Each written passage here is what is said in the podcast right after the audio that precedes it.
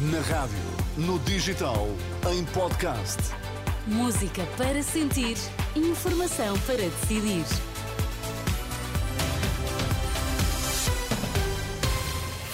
São as notícias do meio-dia na Renascença. Para já, os destaques deste noticiário. Olá, boa tarde. Boa tarde. Conflito no Médio Oriente. O Papa diz basta de guerra no dia em que no Cairo há conversações.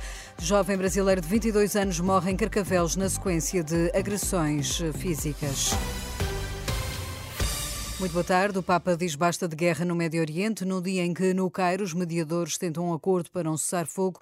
Esta manhã, na Praça de São Pedro, no Vaticano, Francisco falou do sofrimento na Palestina e Israel, das vítimas que já fez o conflito e questiona que paz é esta. Me domando Pergunto-me, pensam realmente construir um mundo melhor deste modo? Pensam realmente alcançar a paz? Basta, por favor. Digamos-lo todos. Basta, por favor. Basta, per favore. Diciamo tutti noi. Basta, per favore.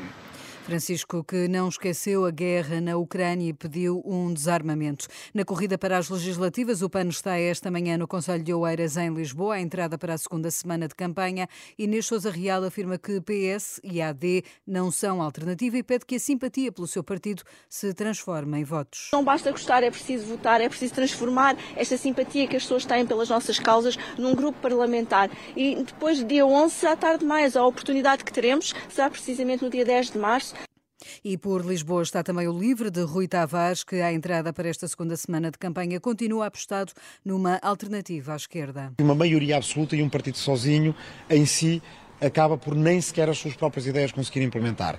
É preciso haver uma diversidade de perspectivas dentro da esquerda, do progressismo, que vence estas eleições. É essa a batalha do livre até ao próximo dia 10 e na Figueira da Foz, a esta hora, está a AD com Luís Montenegro lado a lado com Pedro Santana Lopes. Na campanha dos comunistas, os antigos secretários-gerais do PCP, Jerónimo de Sousa e Carlos Carvalhas, vão entrar este domingo na campanha. Vão estar num comício esta tarde no Recio, em Lisboa, onde estará também o recém-eleito secretário-geral da CGTP, Tiago Oliveira. Esta manhã, em Alcácer do Sal, Paulo Raimundo, cabeça de lista da CDU, reuniu-se com micro, pequenos e médios empresários e esclareceu que o PCP e a CDU não são contra as empresas, criticam sim uma política que favorece os grandes. Nós temos uma política económica e uma política e uma, opções políticas que respondem às necessidades dos grandes grupos económicos, os tais com facilidade atingem os benefícios fiscais, 1.600 milhões de euros este ano, os tais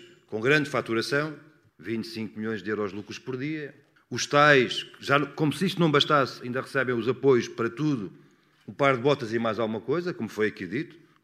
A campanha está na estrada para a derradeira semana. Hoje há men pelo menos 208 mil portugueses que vão às urnas de voto antecipado. Um desses portugueses é Marcelo Rebelo de Sousa, que votará ao início da tarde na cidade universitária em Lisboa. Um jovem de 22 anos de nacionalidade brasileira foi morto esta madrugada em Carcavelos, no Conselho de Cascais. Ao que a Renascença apurou, junto fonte da PSP, o jovem terá sido alvo de agressões físicas depois de um desentendimento com outro cidadão brasileiro junto de uma zona de relotes na Quinta dos Ingleses. O caso está agora entregue à Polícia Judiciária. Boa tarde, fique com a Renascença.